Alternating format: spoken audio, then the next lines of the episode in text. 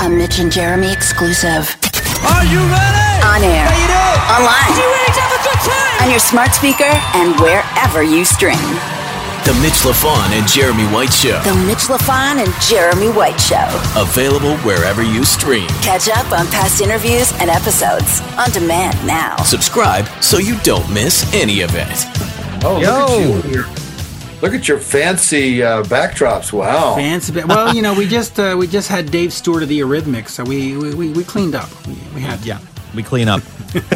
Oh, well, I'm I'm impressed that you had you talked to Dave of the Eurythmics, and, Yes. and now you, now you're gonna come slum it with me, and Slum it. Come on. You're a legend. Uh, let's get right into this. Our next guest is one of the greatest names of LA Punk. Uh, the new single from X John Doe, El Romance Zero, uh, coming from the forthcoming record. Dark folk solo album is the way they're describing it. Fables in a Foreign Land, going to be available on May 20th. You can pre order it now wherever you get your music. A bunch of tour dates uh, hitting the road as well. Welcome to the show for the first time from X John Doe. Mitch, Jeremy, what's happening? What's Yeah, going well, on? So, uh, We're, we're hanging with a legend. That's what we're doing. What's going on. it can't go wrong. Yes. That's what I say every morning when I look in the mirror. How's it going, legend? I'm telling you. Yeah. By the way, uh, when uh, when you see police blotter, uh, blog blotters and you see John Doe all the time, does that at some point get a get? Well, get, I've I've cut back on looking at police blotters. Uh, as a matter of fact, because Uh, you, you funny see you John should Doe- ask. Yeah. You see John Doe everywhere. You're like, oh shit, am I dead? No. Oh, Every day. Uh, it's like, oh my it's god. it's entertaining. Uh, you know, when when you go to a, a bank and you're trying to uh, you know deposit or withdraw money and you see your name on the check, it gives you a laugh. All Sure. You just sign it X. Yeah, I was exactly. Three witnesses. You're good. Yeah, I was. I was inspired by John Waters and Andy Warhol to change my name, and all the all the kids in punk rock were changing their names, and so I uh, I picked mine, and it was a good thing. Right. Yeah, Yeah. it worked out. Uh, so, geez, I'm just thinking about LA Punk and stuff. My my buddy Adam LeBorn is a huge fan of X, and he was standing side stage last time you guys played at Punk 77 in Montreal. And uh, I was telling him, I was like, yeah, I was like, John Doe's coming to the show. He's like, what? So he gave me a whole bunch of questions. But before I get to that, I just want to Yes. know. I mean, at the time in LA Punk, um, did you ever get the chance to hang out with David Lee Roth and any of the guys from Van Halen around the scene? David Lee Roth was a huge fan of our friend Top Jimmy. Yeah. who was a, who was a blues singer, and um, yeah, I mean, they were on a whole nother level, and you know, uh, but he was nice enough. He, he was entertaining. He was a, you know, complete maniac, and right on. That's what you're supposed to do when you're the lead singer of Van Halen. Yeah. Yeah. Did you ever just look out and see like David Lee Roth, David Lee Roth, like in in the crowd for one of your shows, or No, no? Never came see X. I don't know. Maybe at some point later on.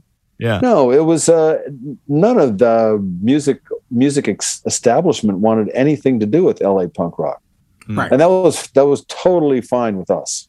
right. That's like good. I don't, you know, you you don't want us at your party. That's fine because you don't necessarily have to come to ours either.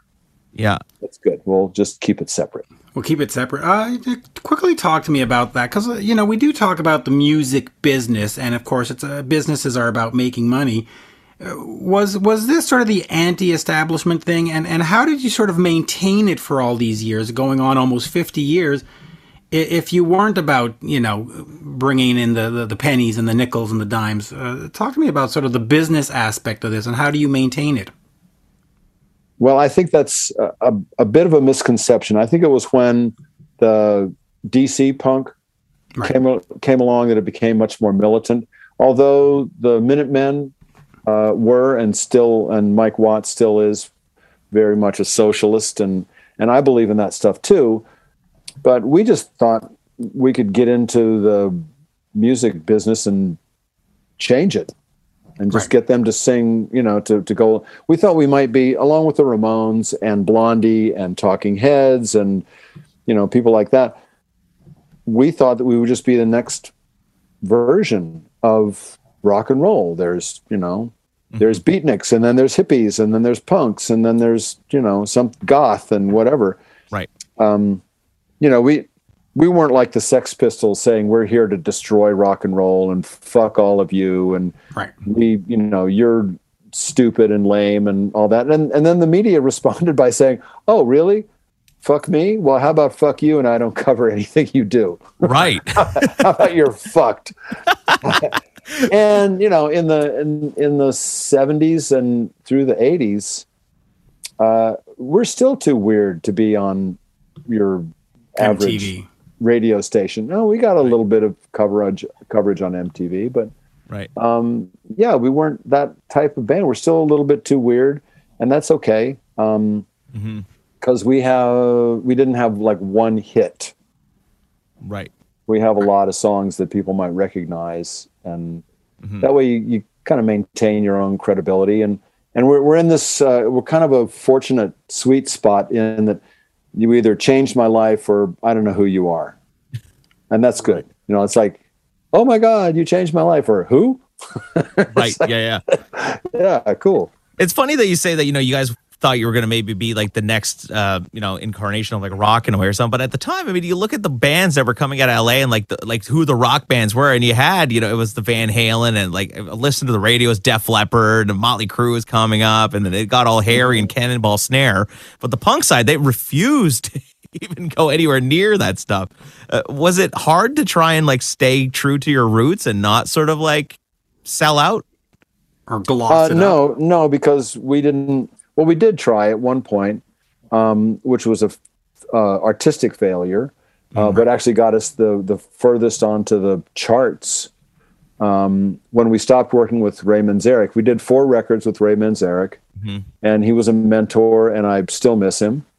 And and we thought, well, maybe we started believing our own hype, and I I kind of covered this in one of the punk rock books that I was part of uh, collaborating on, and uh, we made a record with Michael Wagner, who had worked with the Scorpions and some other Yeah. metal bands. Now, now he works in Nashville, like Mutt Lange, and and is you know now they've fucked up that that genre as well. Hey, Mutt Fucking Lange did wonders roll. the country. Fucking up rock and roll wasn't enough for them, so they had to go to Nashville and fuck that up too. That's funny. no, but Well, they used the same motherfucking snare. The do. same snare sound that was on Motley Crue is now on you know Shania Twain and uh, well, the- yeah. The cannonball, the commercial snare, the snare that sells records. You mean? exactly. um, but no, we, we we just this is all we could do. This is what we we knew, you know, and that was to raise credit. yeah, He knew that we were pretty well on our way, yeah. and, and we had developed a sound. And so I'm not going to be a producer and try to make them into something that they're not. What did Ray bring to the table? I mean, did he tell you some crazy tales from back in the day? Like, what was the experience Sure. like?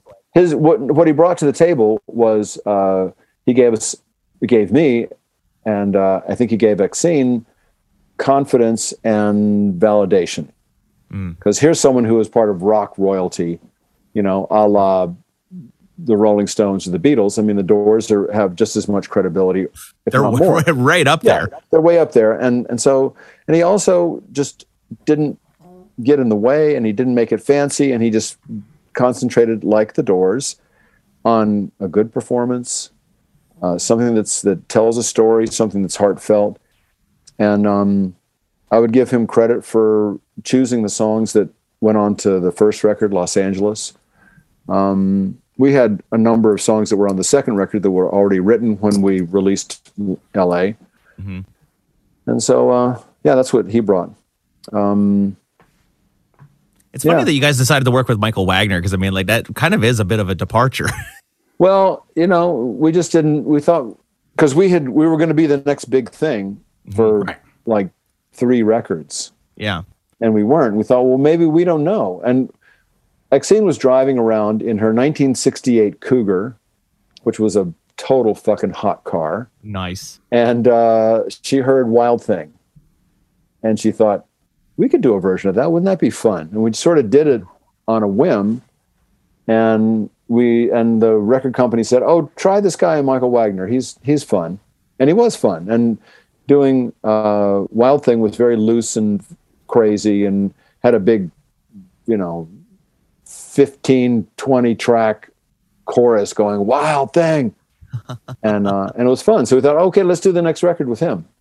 Not really understanding that he was very German and wanted to have everything in its place and, and everything charted out, and and it kind of took away some of the enjoyment of making the record, took away some of the kind of um, uh, you know Some what was the what's soul. Right. I don't know if it was the yeah, somewhat, but but also just the the immediacy of it, the the kind of joy and and like whoa, it's it's And the all happening right now. spontaneousness. Spont- Was it like- spontaneity? Yeah. Right. Was it like a scientific way of making a record? Like it's it's like, oh, that was a great performance. Now let's do it 20 more times. Yes, yeah, Ah.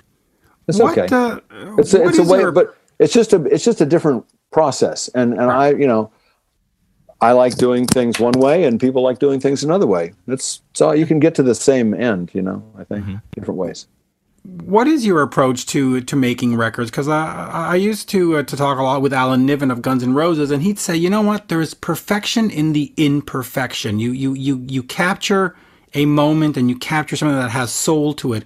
Is Yes. that how you approached your, all your record making? Like, you know, four guys in a room and and and or, or four guys and a girl in a room and and let's go, or do you like Yes. the, the the session takes and the, the let's do it again and Oh no, I I think that uh, I think of a record as a, a record of what has happened in the time that you're given and at the point you are in your life. So it's it's a record of that. Um, I just made a finished a solo record about a year ago, and it's coming out now. Yeah. And it was uh, created on somebody's back porch with upright bass, muffled drums, an acoustic guitar, and a voice. And that's the way we recorded it we were in a really nice studio in Austin, and um, we just set up and played. Put up a bunch of microphones. Steve Berlin from Los Lobos and Dave Way from Too Many Credits to Mention, both Grammy winners, were the producers along with myself. And we didn't have headphones and we didn't have monitors. And wow. if you fucked up, then you had to do a different take Right. we, you could cut between takes, but you had to use the whole thing because the vocals were in the bass mic and the bass was in the drum mics and there was so much bleed. It's a thing. And and that's that's what I prefer to do. So it's a real proper live record. Like you'll let the performance be the star. Yes. Yeah. And it's very stripped down. We only have a couple of um we don't have any overdubs. We had a couple of guests come in. Uh, a woman named Carrie Rodriguez, who's a terrific violin player, and a guy named Josh Baca, who plays button accordion down in San Antonio in a unbelievable conjunto band called uh, Texmaniacs. And Nice. if if you ever if they're ever around here, they mostly play play Texas, but they're like real traditional conjunto music. It's awesome.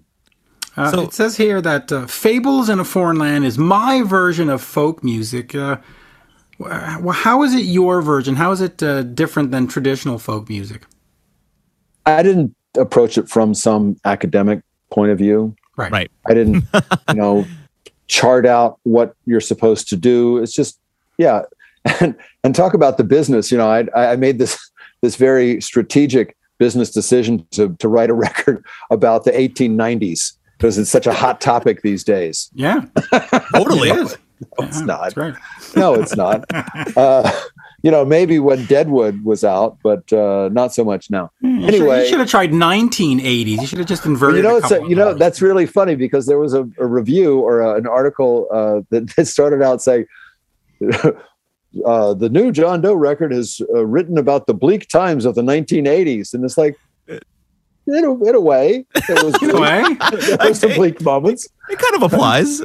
When Ronald Reagan was president, it was pretty bleak. yeah, yeah. Yeah. Well, listen, musically it was terrific. I mean, we had the Eurythmics and we had uh, U2 and we had Def Leppard. I mean, what else could you ask for in life? Um, There's a lot Uh, of Fables big, and- big music. Fables in a music. Foreign Land, uh, the John Doe Folk Trio going to be hitting the road. Uh, you catch him at the City Winery in Philly on June 15th. Also performing in Milwaukee at the Shank Hall June 25th. Um, my buddy Adam wanted me to ask you a couple of questions. The first one was besides fellow Slash record label mates, uh, who else did you like from the LA punk scene? Oh, uh, the Plugz were one of my favorites. Um, the Weirdos had this huge sound. Um, Screamers, of course, because they were just like so far ahead of their time. and uh, and and kind of a, a, a media experience as well. Um, let's see who else. Uh, the Brat from East LA were awesome. Uh, I mean, of course, the Germs. You know, depending on on how far they got through their set, they, would, they would do this thing. Traditionally, the Germs would play their play a show, and sometimes it was great, and sometimes it was like not so great. And then invariably, they would end up by playing the song called "Shut Down," which is the last song on their only main record Right. and they would it was like a, a war of attrition and it's a very simple song go dun dun dun dun dun dun dun dun dun dun dun and then darby just you know kind of riffs over that and it was like they would play that until the audience left they would play it like for 10 minutes and after eight you're just going like oh jesus i don't know if i can stay here and then And it's the same finally- lick the whole time? well, it, would- it would it would a traditional kind of blues uh, progression. So it'd be one four five. That's a You pretty know good you- bit, though. It's a good bit, but if they really want to clear the room, they just need to throw in a drum solo. People leave right fucking away. No, they just go get a drink. Yeah, They just go get a drink or go yeah to drum bathroom. solos are for peeing, right? Exactly.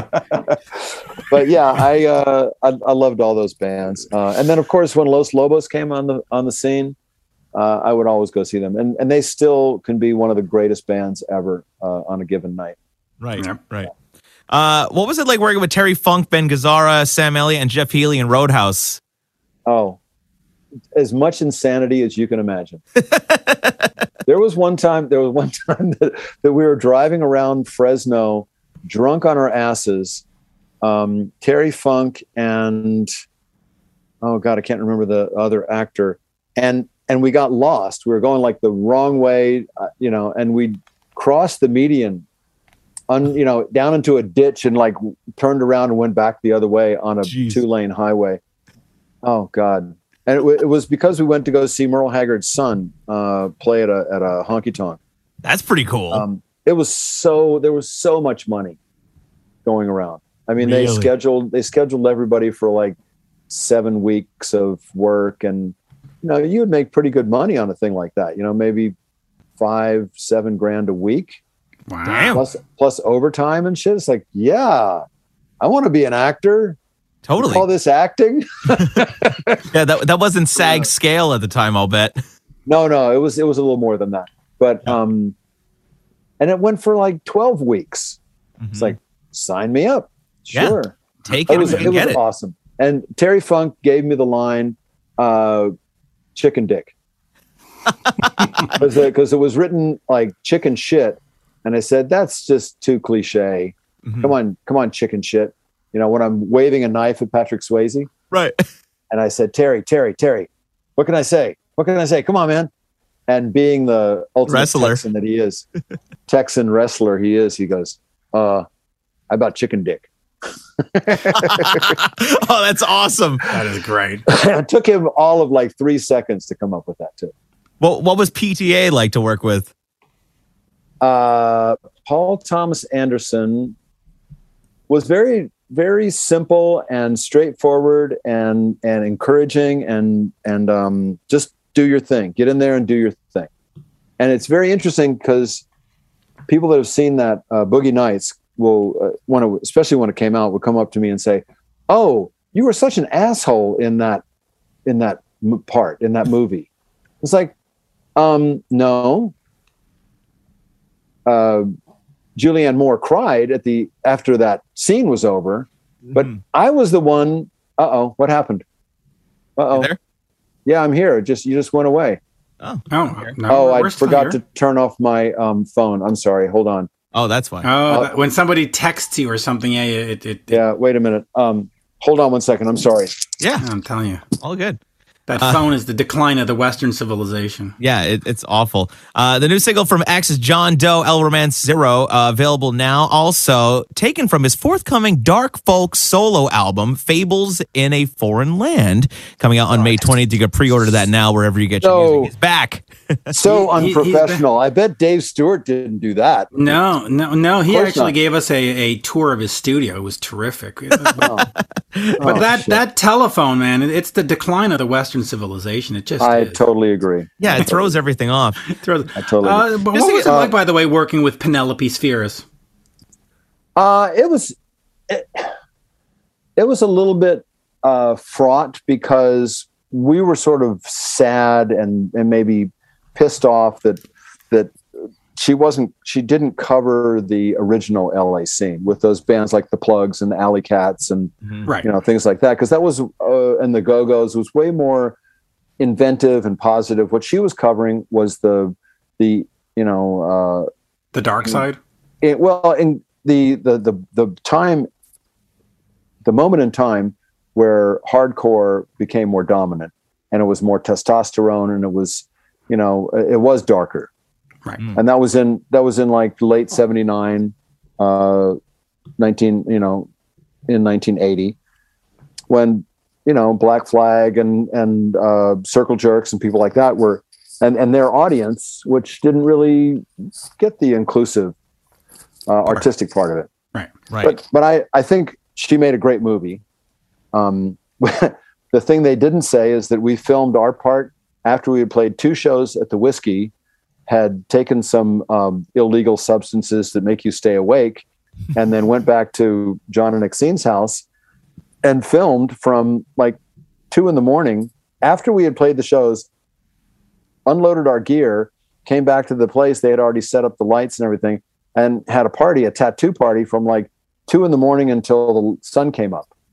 wow. And when the sun came up, they said, "Oh shit, we have tinfoil on the on the windows, but we still have to stop filming because the light is leaking through and it looks different." Damn. So yeah, under under bizarre circumstances, we made that movie. But Where, where's, I wonder where all that that. footage is now, like all those outtakes and stuff. Yeah. oh god, who knows? But the thing the about box. Paul Tom, the thing about Paul Thomas Anderson and that scene is that he made a movie so that you identified with the with the bad people in the Mhm. in the movie. And so I was a guy who was trying to keep his kid out of this area where they're making like dirty movies and snorting cocaine and having, you know, like what's her name call Julianne Moore, will you call me, you know, can I be will you be my mommy and stuff like that? It's like I just wanted to keep this kid out of that world. It's like no, I don't think that that's a good place for a kid to be. Yeah. But I'm an asshole because Paul Thomas Anderson is a really good director. Of course, golden age porn star Veronica Hart in there too. What, what was she? yes. I, it's like I had no idea. I mean, I didn't. I wasn't in. I wasn't. I didn't know those sorts of things? Yeah. back then. Uh, so she was just cool, and yeah. Then then I was told, oh, she's actually does uh, porno movies and has created this whole business out of it. And I thought, well, you go, girl. Right. You know, that's that's the way to do it. If you're going to be it, you know, be the boss. Might you're going to well. be there, be the boss. hmm Well, look, uh, John Doe. Hold on, I X, got one more uh, question. I just have one. Oh, yeah, last go for it. Just uh, the the decline of Western civilization, part two, the metal years. There there are scenes in there that it's come out now that Ozzy and and Chris Holmes and all that were sort of staged. What was Hmm. yours a real movie, the one that you were part of, or were there parts that were staged as well? I I can only speak for our part, and and Right. that was not staged at all. Gotcha. You know, they said, "What what do you want to do for this?" And and we had had a couple of tattoo parties in the in the past, and we thought, "Oh, this will be striking. Let's do that. Cool." So we, yeah. Although I I heard some things about, you know, people being given some illegal substances prior as as a rider of sorts. really? Coke was on the rider? well, I don't know. Uh, it was like, I'll do this if you do that kind of thing, ah. you know. And uh, then they ended up being like not very smart on camera. Mm-hmm. Completely mangled. Oops, who cares? You know, I don't care. I'm, you know, 21 years old. What do I care? Fuck you. Right. Exactly. Yeah. Except when you look back at it now, you just go, "Oh, Jesus Christ!" Yeah, well, the people I'm thinking of, I'm thinking about can't look back at it because they're gone. so Right. it's like Yeah. it just plays into their legend. That's it. you go. Yeah, you let the legend live on, right? Uh, Fables in a Foreign Land coming out May 20th. You can pre-order now wherever you, uh, wherever you get your music. Also going to be hitting the road too. Uh, you hit them up on the social media and everything. Um, visit the website. Uh, of course, X the band, a couple of different tour dates this year. And uh, John Doe, man, uh, what more do you want? This was absolutely awesome. Total legend right there on our screen. You're welcome. I am on Instagram as the John Doe, two E's, and uh, X the band, or I think it's X the band official. Uh, Yeah. We're doing a big tour with the Psychedelic Furs, and that's going to be fucking great. Yeah, and I think you guys are coming to Montreal with that show. Yes. Yeah, so we're gonna have to go check that out, Mitch. Yes, we Yeah, are. it's- Psych, Psych it's- Furs are coming. Yeah. Yeah, they made a great record uh, back in 2020. Along, you know, X made a record back then. We're playing new songs, old songs, and yeah, I'll be in the East Coast and Midwest in June, and on the West Coast in October. Awesome, Perfect. We're gonna have to Come catch on up when you're in Montreal. That'll be awesome. Yeah. I'd love to. Yep. Absolutely. right, There you sounds go. good. Till the next time, fellas. Merci Thanks, bien. John. We'll see you soon. All Cheers. right, we'll see you very soon. An all new episode of The Mitch LaFon and Jeremy White Show. Tuesday at noon. Available wherever you stream. Catch up on past interviews Bonus content. and episodes on demand now. Visit youtube.com slash Jeremy White Show. Follow Mitch and Jeremy on Twitter. Yeah, they're verified. At Mitch LaFon and at Jeremy White MTL.